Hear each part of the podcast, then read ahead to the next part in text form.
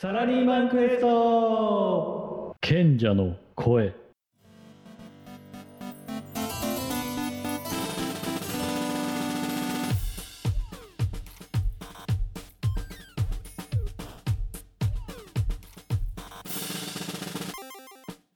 そこまで言っていいんかい？とヒヤヒヤするほどの超爆裂心の叫びとモヤモヤトーク。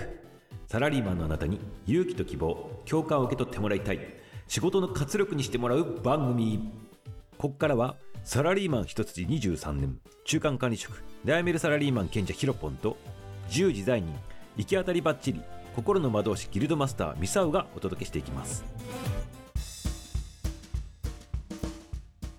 おはようこんばんは。始まりました。サラクエ心の魔導士ギルドマスターミサオでございます。おはようこんばんは。サラリーマン中間管理職悩める賢者ヒロポンです。はい始まりました。67話でございます。始まりましたよ。でございますね。はい。はい。ということであの前回ははい。自分があの上司の立場で部下の報告見たときにはい。あのもっときちっとした報告で PR してきた方がねこっちもね採点しやすいのにって話でございましてだから自己 PR 自分ただいい仕事するだけじゃなくそれをねどうねあの評価していただく上司の方々人々の方々に流れを作るのかっていう大事なんですよって話したでございますけど、はい今日はそれにもちょっと関連する話だってちょっと聞いてるんでございます。そうですね。はい。どんな話でございましょうかね、はい。えーっとですね、うん。実はですね、この話の元というのはですね、まあ実は部下の人間がですね、ちょっと昇進していただきまして、うん。いやー、私が試験で落ちたところ、一矢報いていただいてですね、実は私としては嬉しい。いやー、報いたなと思って、全滅だとね、寂しいんですけど、うんあので実はまあそれでも移動なる部内で移動あの昇進になったっていうことで、まあ、そのままいる、なんで職位が変わったので今までの職位の、えりをつけるっていうんで、えー、と実績を書いてくれる。それを私が全然 PR 足んねえじゃないかっていうふうに言ったのが前回。うんなるほどね。で今日の話はですね、で新たな職位になってもう一回目標を立て直すっていう目標を作ったのを私が見たという話です。あ新しい職位に昇進してその新しい目標の紙を書け、書いていただくというそのシチュエーションでございますね、はい。それをヒロポンがあの、はい。上司の立場で見てっていうその話でそうです。はい、はい、どうぞ、まあ、実は職位が並んだんで、実は私、別に指導する必要もなかったんですけど、まあ、上司から見先輩先輩ということでございますね。はい、先輩という立場で見てくれということで、えー見させていただいてですね、まあ、なんとこれも似たような感じで、仕事実力しかなくてですね、何かというとね、具体性が全くないんです。何か言うと言うとどういうことかっていうとですね、まあこれ本当生々しいんですけれども、目標に書いてあるキーワードでですね、なんとかを調整しとか、適切に〇〇するとか、いやいやいやいやいやいや、調整ってどうやって調整するんですかとか、え適切にっていやな何を適切になのって全く見えなくてわかんねえなと思って私はですね彼にもうメールであの書いたそういうふうに来たものをもうメールで何を書いてあるのか全然わからんと、うん、ちゃんと明確に何をしたいかっていうのを書いて出さないと全くこれわからないよと。その今の職新しい職員に上がった、えー書きぶりとしてはあ全然ダメですって本当書きました私。まあ、今の話聞いてるとあの目標じゃなくて意気込みだよねなんかねそうですね。どっちかって言ったらね。う んはいそれで。でねはい。これのポイントはですね、えーとまあ、もちろん部下指導です。でこれは実は2つある。自分の立場としては。うん。で、やっぱ部下に対してはですね、やっぱね、私もやっぱりもう、キャリア長いので、やっぱり、ね、自信を持って部下指導を取り組まなきゃいけないなっていうところで、当然本人も今まで一緒にやってきたやつなので、うん褒めるときはちゃんと褒めるっていうところがあります。うんでもね、ちゃんとね、言うときはね、ちゃんとはっきり言うと、やっぱ曖昧にしないっていうところで、やっぱりこう、まあ、先輩面とは言わないですけれども、何が言いたいかというと、その昇進したあなたが3年後、4年後とかに部下がついたときに同じような指導をしなきゃいけないんですよっていうことをですね、まあ、遠回しに私がと伝承してるって感じですね。うん、まあね、それはね、大事なので、私はもう印象管理に、ああ、やっちまったなっていうふうに心に刻んでもらうためにも、今回は私はね、はっきり言いましたね、そこはね。うん語彙が足らないっていうところと具体性に欠けますっていうことで、本当文章力にあなた乏しいですって、私メールで書いてありました。でそれはね本当に相手にとってこんなの見たらねだよって思うかもしれないんですけれどもでもそれは本当に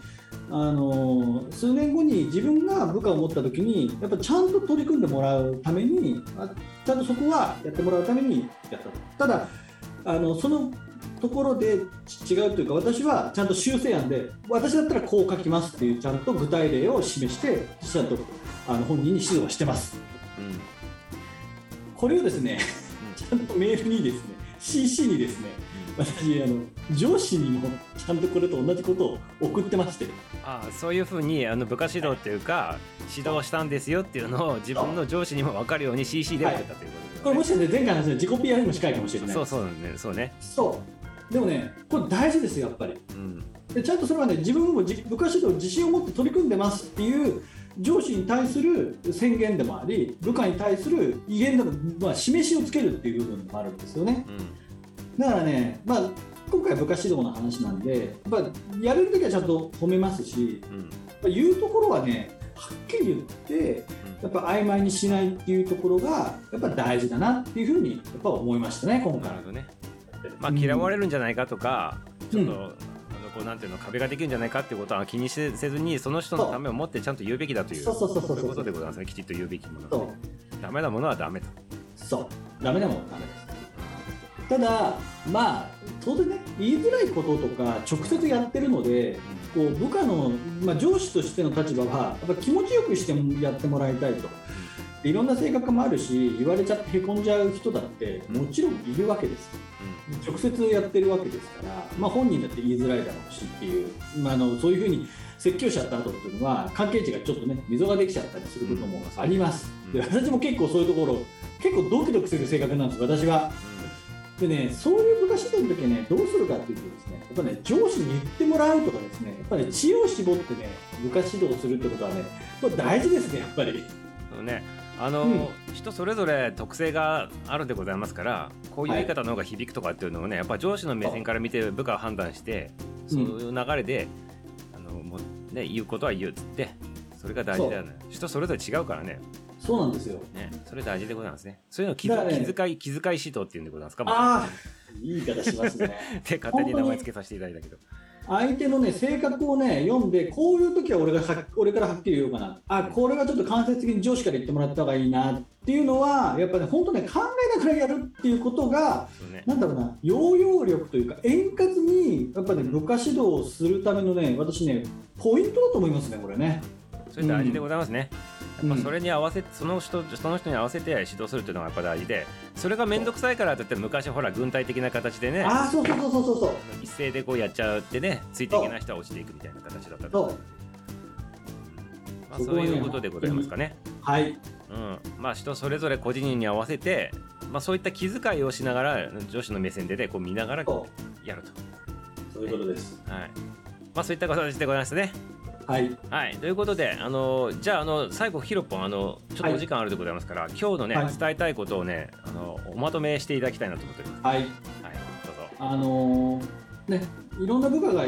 いいるのは、ね、本当にいろんな性格があるので、やっぱり、ね、やっていくうちで、そういう相手ってどういう性格なんだろうなっていうのは、ちゃんとね、見極めることはね、これ大事です。うんやっぱり、ね、注目して、こいつってこういうことを言うと、へこんじゃうなとか、こういうところは、まあ、手取り足取りしなくても、ちゃんと自立自走するタイプだなとかっていうふうに、こういろいろ見ることは大事です。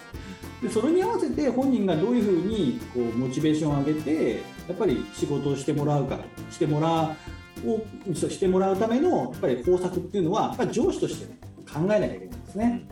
でまあ今回はこれは私の上司部下の関係での,、まあ、しあの話ではありますけれども褒めるときは褒めるで言うときははっきり言う曖昧にしないっていうことで言いづらい部下指導はやっぱ上司に言ってもらうとかやっぱ、ね、法則をいろいろ考えて知恵を絞るということがですねはい、とても大事だなというふうに思います。大事でございますね。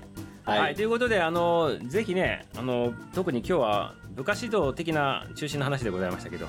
はい今まで聞いたね、2つ、ね、要点があったと思うんでございますけど、改めまして聞いていただいてね、ぜはいひ活かしていただきたいなと。聞かせていただければと思います。はい、ということで今日の話はね終了したいなと思っております。はい、それでは皆様さようなら。また聞いてください。バイバイ。